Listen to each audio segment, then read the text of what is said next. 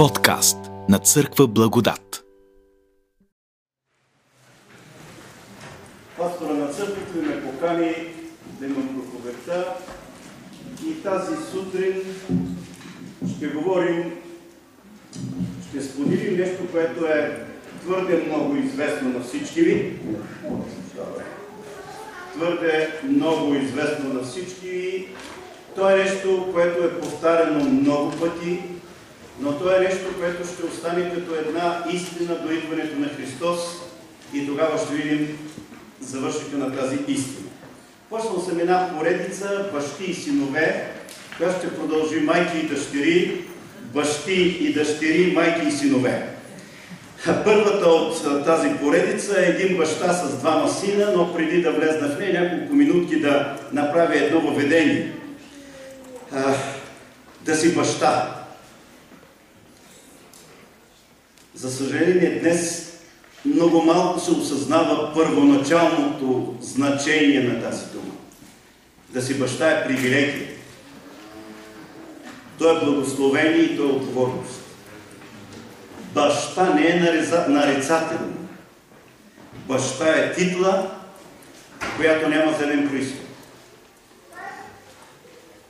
Спомнете ли си, кой носи оригиналното име баща?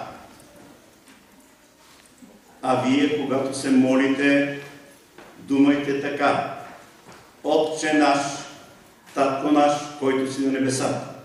Част от нашето богоподобие, което е прехвърлено върху мъжете, когато говоря за жени, ще видите онази невероятна част, която Бог дава от себе си на тях, е да носим тази титла баща,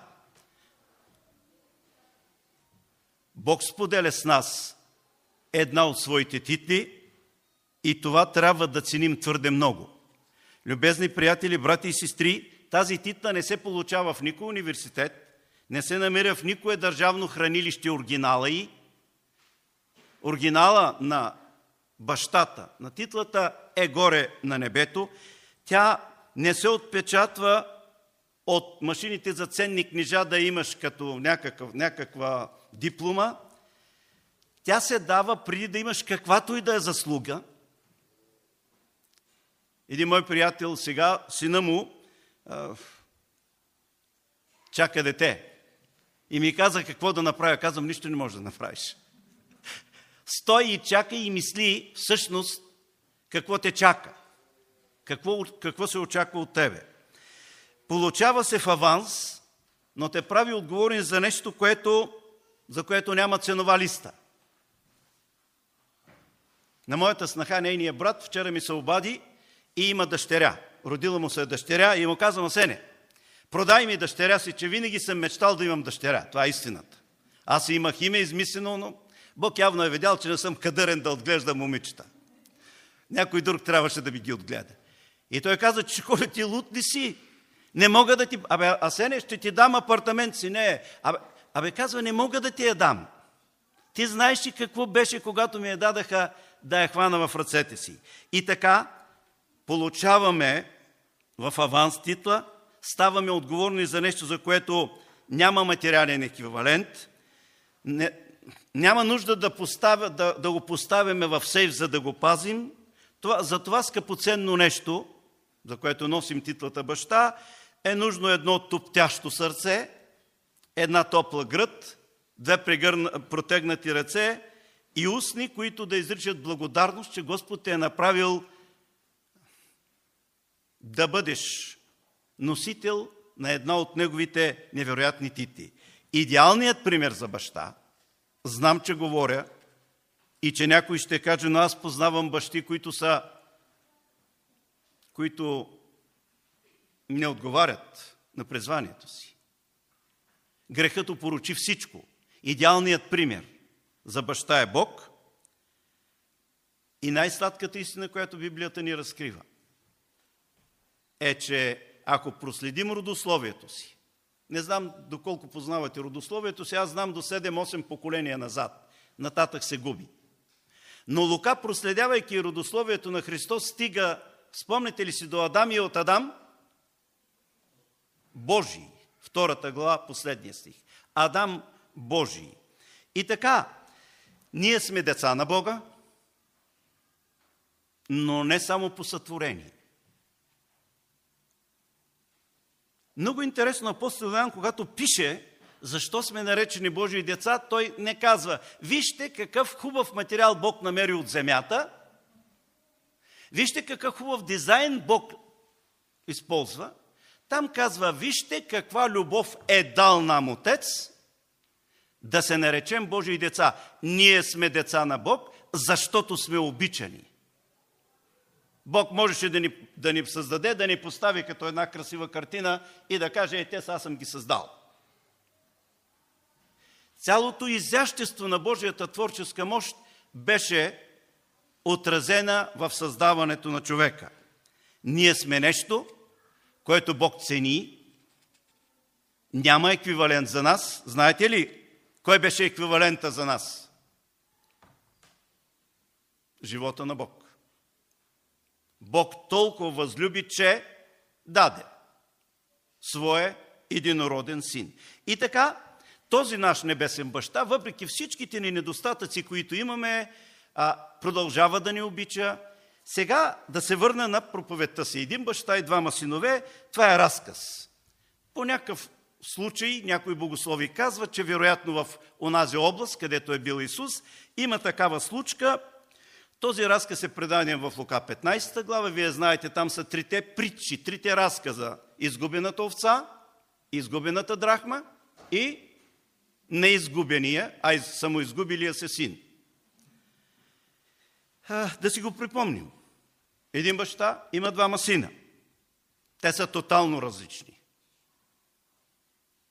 Ние сме двама сина на моят баща и майка и с брат ми се сме коренно различни. Много сме различни. Та този баща имал двама сина, по-големия е бил много работлив. Работи на нивата, изпълнява бащината воля, труди се, вижда плодовете от своя труд. За него бащата е респектираш авторитет, той се бори да спечели бащиното благоволение – той очаква награда заради своята лоялност. Другият по-малкият е различен. Той не храни такъв голям респект към, към баща си. А, чувствал се ограничен в бащиния дом. Вижда смисления живот на един млад човек по различен начин от това да се вслушаш какво баща ти ти казва сутринта, че трябва да направиш, да се направи, или като се върнеш вечерта да му споделяш какво е станало, да работиш на нивите, да имаш обаче сигурен покрив и прехрана, да, и да все пак да си зависим от него. Ти си в бащиния дом, сината желая нещо по-различно, по-емоционално, по-вълнуващо и за целта той бил много искрен. За разлика от големия брат, който се страхувал да предаде на баща си, че има известен смущаваш респект от него и към него, малкият син казва, открито заявява намеренията си, че иска да напусне дома на баща си, но казва, понеже аз съм твоя син, ти си длъжен да ми дадеш моя дял, синовния дял. В уния години да поискаш синовния дял означавало две неща. Тежка обида за бащата. Ти му казваш, абе баща ми много се забави, не умираш, омръзна ми да чакам, кога ще те наследя, дай ми дела.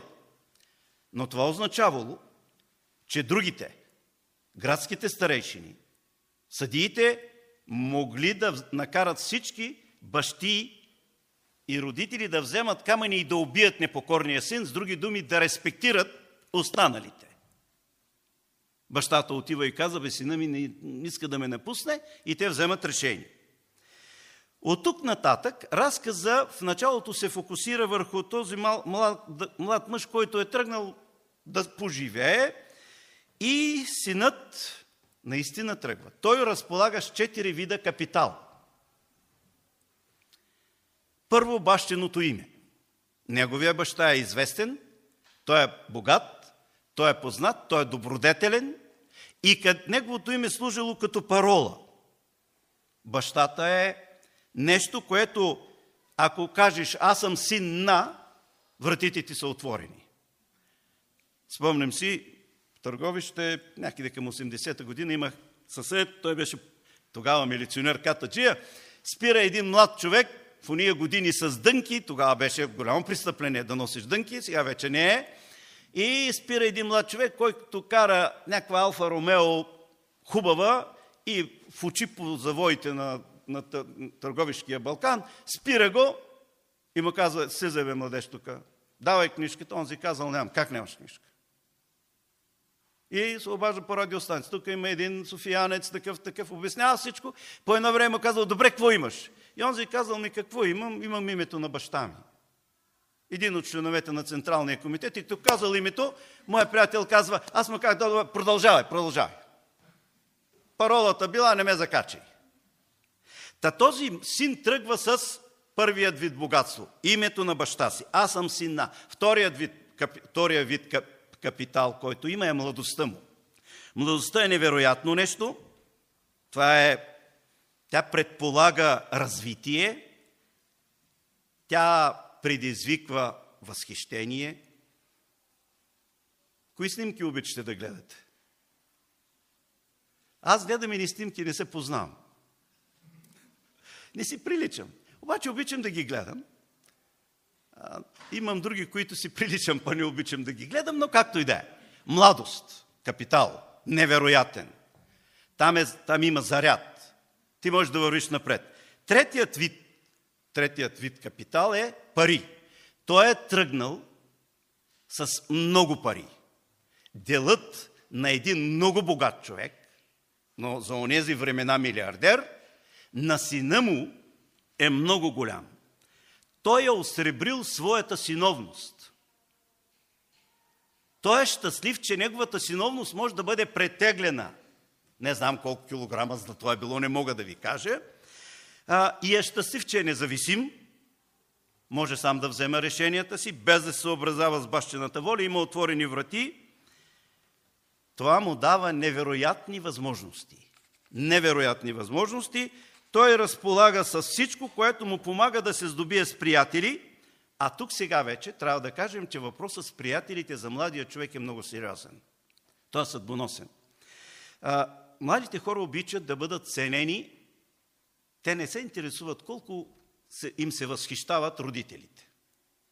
Моята баба казвала, че като съм бил като дете, съм приличал на Симеонче, на този цар сега, която, този човек, който претендира да е български цар и естествено има, има кръвна връзка с царския род. Това обаче не вълнува младия човек.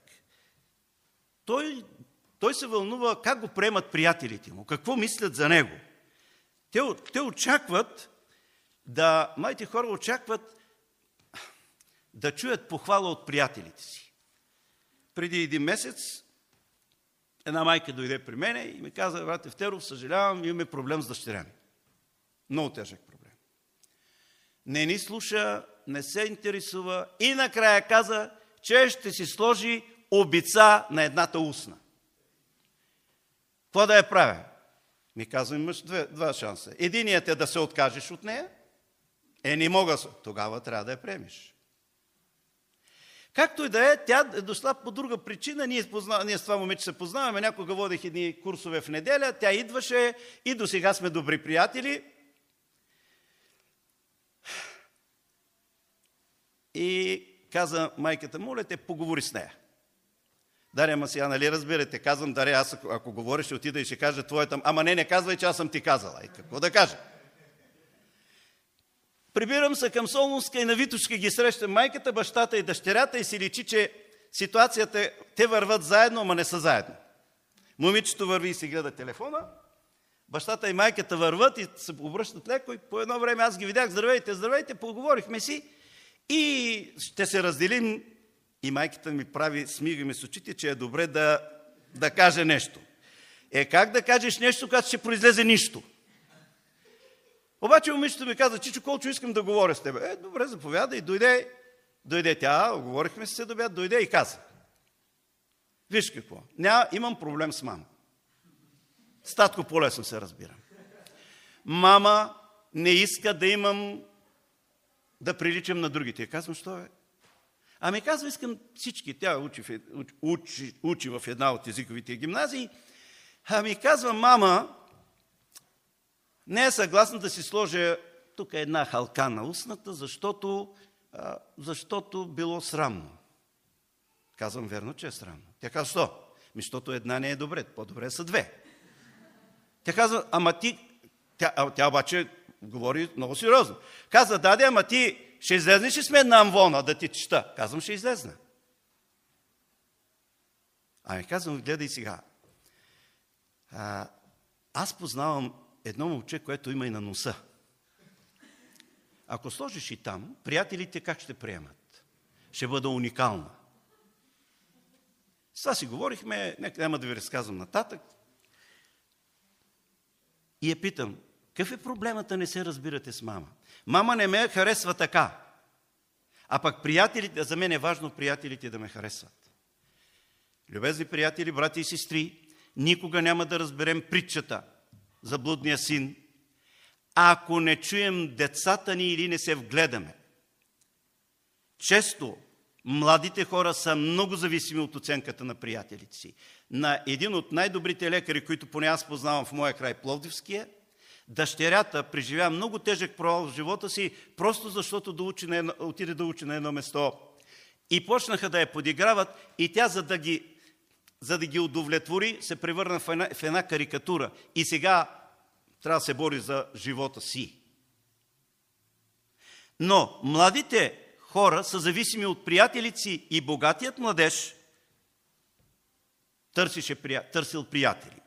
Проблемът му, че не намерил приятели, които да бъдат на негово, малко над неговото ниво, да го дръпнат напред, а намерил приятели, кои, които били под неговото ниво, но с неговото мислене. Притчи пише, 14 глава, 20 стих, Сиромахът е мразен даже от ближния си, а на богатия приятелите са много. Тези, млади, тези хора, приятелите на младия човек, не ценели него, а това, което имал. Това, което носил. Съкровището. Те, не се, те се възхищавали не на неговия происход, но на благата, които черпил, почерпил от происхода си. Например, аз не чета някой от тях да е казал, ей, ти си страхотен, бе, от какъв род излизаш. Я разкажи нещо. Кажи как да направим а, нашия живот като този, който си водил. Я ни разкажи как е било при баща ти. Не, не съм чел никъде някой да е изрекал добра дума за семейството му, да се е възхитил какъв чудесен баща имаш, страхотно. Каква невероятна майка имаш. Ние винаги говорим за бащата, но помислете си, коя майка ще бъде спокойна и ще легне да спи, когато синът каже довиждане, не сте ми нужни вече. Ето това ми беше нужно.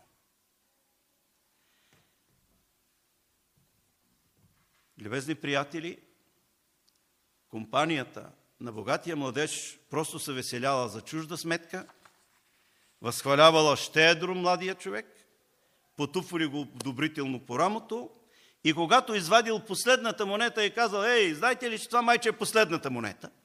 Последният, не знам как са, динар, то не динар е малко, нещо по-голямо.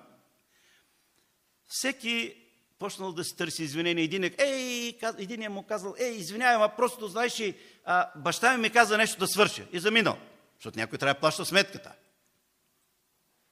Другия е казал, ей, значи гледай, извинявай, майче и там мене ме търсят. И неусетно богатия човек останал сам. Историята продължава, но картината се сменя и придобива по-различни краски. Няма богати одежди, няма пръстени по ръцете – няма шумни прещества, няма потупване по рамото, няма измислени истории, които са си разказвали какви велики неща ще направят. Обикновено този тип хора това разказват, какви велики неща ще направят. Има един облечен в дрипиратай, който пасе стад полудиви свини. Добре, че не е имало африканска чума тогава. ще го обвинят, че е донесъл африканската чума. Млад човек, чийто стомах е празен, не му дават да яде и за първи път в живота си той трябва да прави анализ на собствения си живот, да мисли трезво, да дава реална оценка на всичко и на ситуацията, в която се намира, на това, което се е случило. За първи път със сигурност текста библейския ни казва, че той си спомня какъв е бащата. Той сигурно се е припомнил как баща му го е изпратил, прегръщайки го. Спомня си, че това, което баща му е казал, а той е считал, че е глупост, изведнъж се оказва истина. И е разбрал онази мъдрост, която Соломон пише. Има път. Спомняте ли, 14 глава, 12 стих напри, че има път, който се вижда вправ в очите на човека, но краищата му е краища към смърт. И той трябва да избира. Сега е напълно убеден, че е направил грешка, така не казва библейския доклад, че е имал невероятен баща, който не изглежда вече тиранин, че е живял в прекрасен дом, че, имал, че е имал всичко, от което се нуждае човек, че е пропилял не само парите, най-страшното беше. Парите не бяха проблема. Спомняте ли си коя беше болката на младия човек? Той не казва колко пари имах, а сега нямам. Помните ли какво беше? В бащиния дом колко слуги има? Той е пропилял шанса на своята синовност, не може да бъде вече син. И ще се върне. Ще признае своята глупост, да напусне дома, да хвърли укор и ще поиска от баща си не да бъде син. Той знае, че той е проиграл този шанс. Това му е ясно. Но поне да му бъде разрешено да бъде като един от слугите, според обичая слугите. Библейското правило е било. Слугата трябва да има подслон, храна, може да има дом, там може да се отглежда децата, но няма право на наследство. Всичко, което имаш, ако напуснеш господаря, се остава на господаря. Зато и той решава, ще стане слуга, поне ще има дом. Сега стигам до една много важна точка. Дали си спомнете коя част от наследството си богатият младеж забрави? Какво беше пропуснал този млад човек? Възможно ли е нещо да е пропуснал очите, да са му видяли само половината от наследството, а другото да е останало? Правото на материално наследство, той си го получи. Нивите, час, златните монети, керваните с камили, ако бащата имал някакви акции, банкови сметки, всичко е получил – но той пропуснал да види нещо, което не може да се преброи, не може да се претегли, не може да се измери. Това го нямало в, сейфа на бащ... в сейфовете на баща му, нямало го на полето, нито в имотните регистри на старейшините. Точно това нещо обаче го правило син. Богатият младеж направил една капитална грешка. Дай ми, което ми... Аз съм ти син, дай ми моята синовност но това не го правило син. Биологията била част от неговата синовност. И името, което носил, този друг дял на наследството, което богатият младеж не видя, нямал земен материален происход. Не можел да се пипне, но можел да се усети. И той се нарича бащина любов. Пяхме някои от песните, много ми харесаха текстовете. Страхотно. Бащината любов е дял, която, който дял осигурява правото на синовност. Зато и пак ще повторя сина, а он, онзи текст, който апостол Иоанн пише, вижте каква любов е дал нам Отец, да се наречем Божии чеда. Бог ни, ни е дал материалния свят, но Той не ни прави Негови чада. Любовта Му ни прави Негови чада.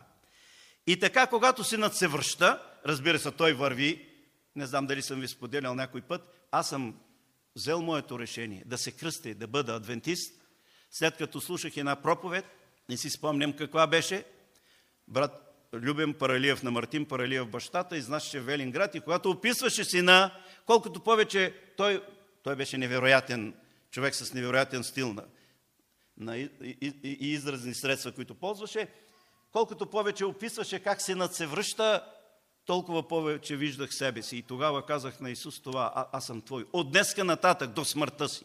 И така, той репетира, като се връща, какво ще поиска. Ще поиска среща своя баща. Той вече не е син. Той ще похлопа на вратата и ще каже на дежурния там, който е, на пазата, на охраната. Искам да дойда в този дом да бъда слуга. Със сигурно охраната ще му каже, ми изчакай сега господаря вечеря. Той ще почака колкото трябва. На него и презумни му е идвало да иска отново да е син. Той знае, че не може да бъде повече син. Сам го е пропилял, синовността е изгубена. Той ще поиска позицията на слуга, а това е друго ниво на присъствие. Отношенията, друг начин на общение с бащата. Не е вече баща и сина, как е? Господар-слуга. Когато се връща, изненадата му е невероятна. Вие всички се спомнете раз, каза, не той ще чака, а бащата го чака. Не той ще търси, а бащата го търси. Той бърза да коленичи, бащата го вдига. И чува как бащата казва, слушайте, бързо изнесете най-хубавата премяна. За кого е била тя? За него. Ако материалните неща са били причината да бъде син, бащата ще каже, тая дреха я продайте, изгорете я. Нямам син. Причината, която го прави син е любовта на бащата. Любовта на бащата казва, тая дреха ще я държите, но той го няма. Тя ще стои там. Тя е за моя син. И ако той някога се върне, аз ще го облека в нея. Излечете най-хубавата, облечете го, сложете пръстен на ръката. На пръстена е пишело името му. Той е продал пръстена си. Но бащата е направил нов. Разбирате ли какво прави любовта? Златаря го пита за кого го прави. Къде е синът им? Не го знам. Взима всичко и замина. Абе, човече, ти лут ли си? Той е опозорил името ти. Държал се е толкова лошо. Не, не, напиши и напиши името на сина ми. Мои мили брати и сестри, ако синът се не беше върнал, пръстенът щеше да остане знак, че бащата продължава да го обича. Затова Елена Вайт казва, че много корони, които трябва да бъдат положени на главите на спасените, ще останат без носители. Не защото Бог не иска да ги постави, а защото онези, които са могли да ги носят, са отказали. И така, този мой син и нарежда, изведете огоеното теле. Разбирате ли, телето колко години са мили, не знае. Всяка година той казва, е това теле ще го остави. Що? Сина ми като се върне. Ама сина не се връща. Пращат телето. Друго. Години наред. Той пази телето. Сина ми ще се върне. Причината е този мой син, който бе мъртъв, оживя, бе изгубен и се намери. Коя е причината синът сега да не бъде слуга, а да бъде син? Мой син. Той е в душата ми, той е в сърцето ми. Няма кой да го извади. Нито греховете му, нито пороците му, нито му дивия му живот. Нищо не може да го извади. Това казах на тази майка. И тя е една от причините да направи тази проповед. И казах, не позволявай на нищо, което и да е то. Мои приятели, брати и сестри, Псалом 103-13 стих казва, както баща жали чадата си. Знаете ли какво включва думата жал? Любов, действаща във време на болка. Заставаш и детето ти тропва с крак и казва, не искам. Казваш му, слушай, не пуши трева, че те убива. Аз ще правя каквото си искам. Казваш му, слушай, не отивай там. Аз ще правя каквото си искам. Жал не е съжаление. Това е любов с болка. Болите, но продължаваш да обичаш. Както баща жали чадата си, той баща не е бил щастлив. Но той е продължавал да обича. Телето, дрехата и пръстена, всяка година подновявани, показват, че неговия син си е негов, ако ще другите да го наричат, он е там свинаря. Той е неговия син.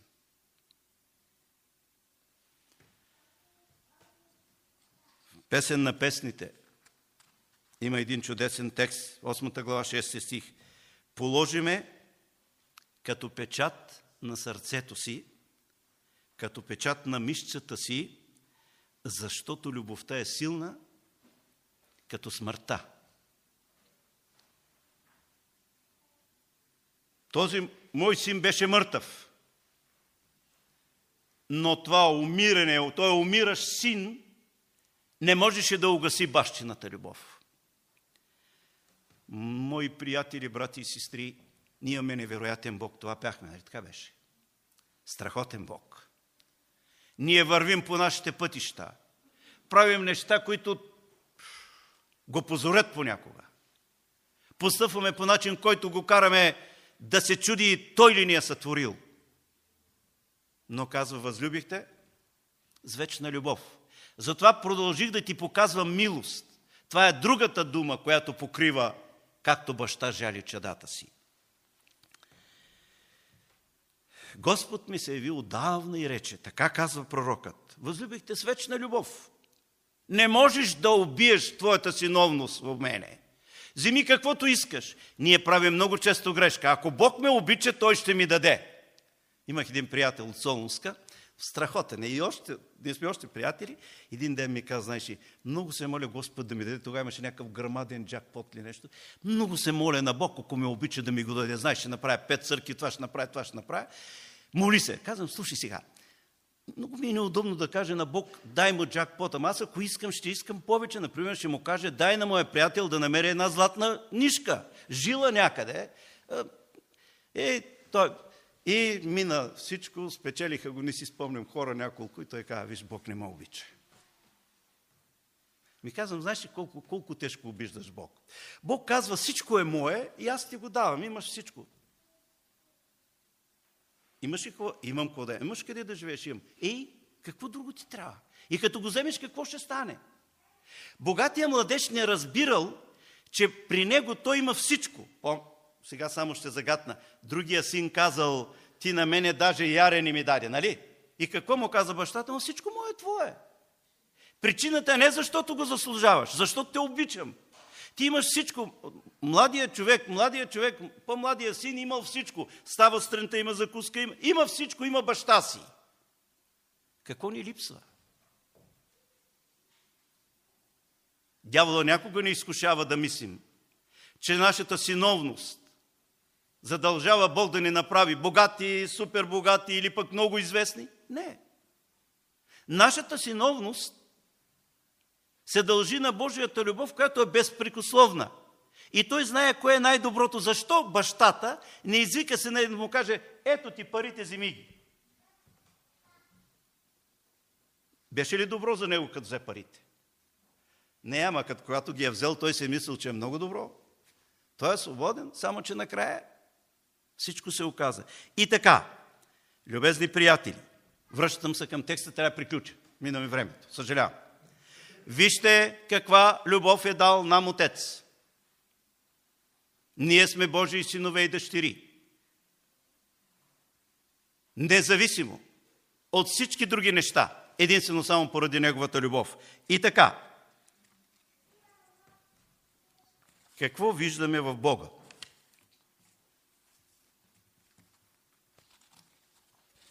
Един, който държи благата или един, който обича.